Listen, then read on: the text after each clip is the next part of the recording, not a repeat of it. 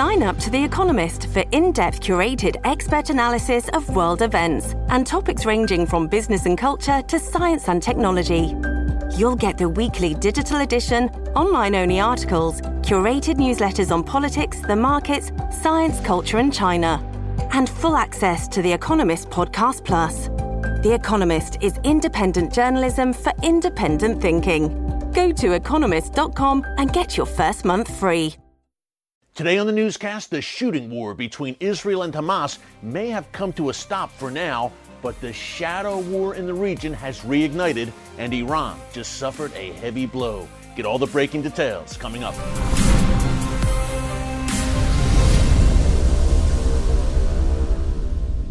Hey folks, Erick Stakelbeck here. Welcome to the Watchman Newscast. I hope everyone had a great weekend. It was a quiet weekend in the Middle East, at least on the surface, as Israel and Hamas continued to observe that ceasefire that was reached late last week. Now, notice that I said on the surface, because the shadow war between Israel and Iran reignited once again over the weekend. We've got all the breaking details for you. Before I get into it, quick reminder, tomorrow, that is Tuesday, May twenty-fifth, at four p.m. Eastern Time, we are having another Watchman Newscast live stream right here on our YouTube channel. Be sure to join us tomorrow, May twenty-fifth. Bring your questions. We have a great time with our live streams. I go for one hour solid, four p.m. to five p.m. Eastern Time. Give you a Middle East update with some in-depth details that we might not get to share with you on a regular newscast. Also, I share a little bit about my personal story, my testimony, Uh, how I became a Christian and got into this crazy Middle East field. So I think you'll enjoy it. Tomorrow, four p.m. Eastern Time, the Watchman Newscast live stream right here on our YouTube channel. Okay, let's get into it. I talked about the shadow war reigniting once again over the weekend, and here is what I mean. On Sunday, May twenty-third, in the city of Isfahan in Iran. Now, that name may sound familiar to you. Isfahan also is home to some of Iran's nuclear reactors. It is southwest of the Iranian capital of Tehran. In Isfahan, a factory that was producing drones suffered a huge explosion. Now, nine people were wounded. Apparently, no one was killed, but this factory was basically destroyed after a massive uh, explosion ripped through it and a fire was ignited. The targeting of it does not seem coincidental, folks, or the timing if we look back over the past week. Number one, we reported here in the Watchman Newscast that last week, in the midst of the war between Israel and Hamas, Israel says that the Iranian regime directly launched a drone. Uh, it attempted to breach the Israel-Jordan border. It was shot down near the city of Beit Shan in central Israel, not far from the Jordan border. We don't know if it was fired from Syria or Iraq, but Israeli officials say this drone, which was packed with explosives, was launched firsthand by Iranian forces. That's number one.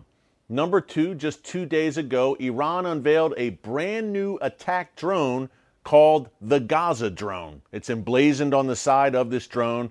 So you have those two incidents, and then a drone factory in Iran goes up in flames. Very interesting. You know, Israel has shown time and time again over the past year especially that it can hit Iranian assets anywhere, at any time, and any place, including on Iranian soil. Iran is equipping its proxies, its ring of fire that surrounds Israel, with these drones.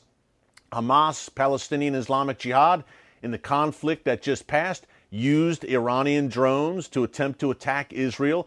We see the Houthis in Yemen every day on a daily basis using drones and missiles to attack Saudi Arabia. Hezbollah, of course, in Lebanon to Israel's north, has a large stockpile of drones as well. And then these Iranian-backed Iraqi Shia militias, they not only have the drones, but they have used the drones against U S bases in Iraq. So this is a crucial component of Iran's strategy, folks. It cannot be understated, this drone program and sharing it again with that ring of fire, the hybrid model of attack drones and ballistic missiles. That is Iran's plan to equip all of its proxies and encircle Israel. And I'm sad to say they're having some success doing it. Now, over the weekend also, Ismail Haniyeh, uh, the political leader of Hamas, gave a televised speech thanking Iran for its support. Well, first of all, Hamas declared victory in this latest conflict. They always declare victory, even though they were hit and hit hard.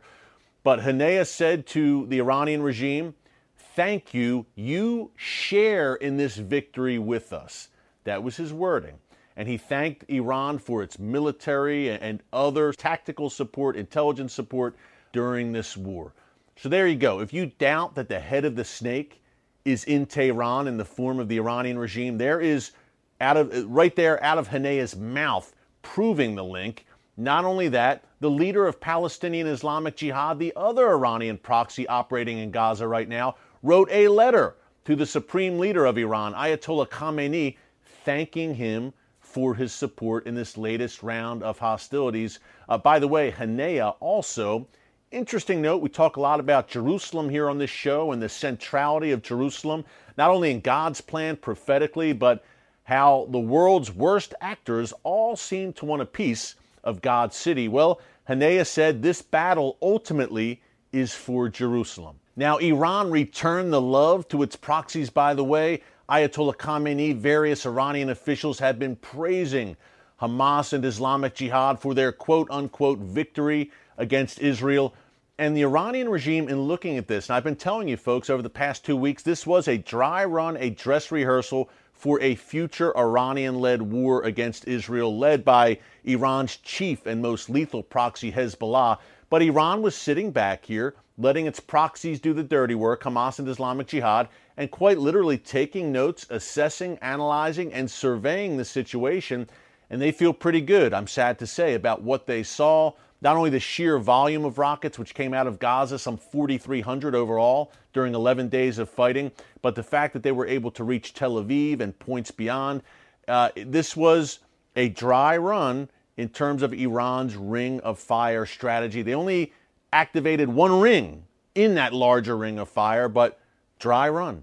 Uh, I'm sad to say. I hate to use that terminology, but that's exactly what it was. They're feeling very confident about themselves right now, are the Iranian regime, not only planning for that future war led by Hezbollah, but also the Iran nuclear deal. Remember that? It's taken a bit of a backseat, obviously, over the past two weeks as fighting was raging.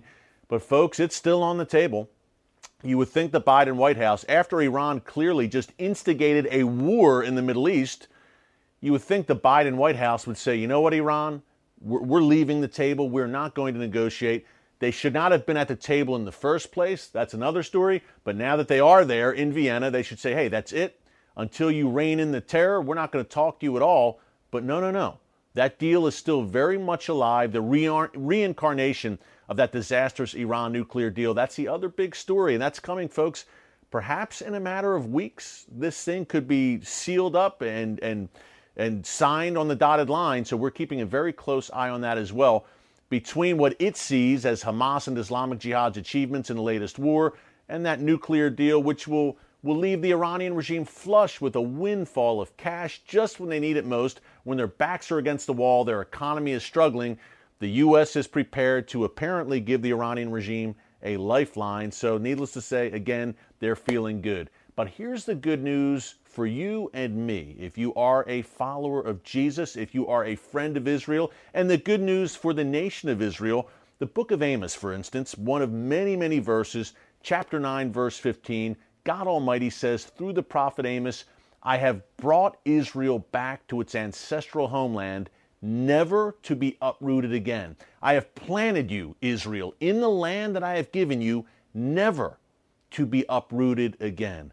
What part of never do Iran, Hamas, Hezbollah, and Islamic Jihad not understand? Folks, Israel will never be uprooted from that land ever again. So take heart. Again, we've read the book and we have read the back of the book, so be encouraged.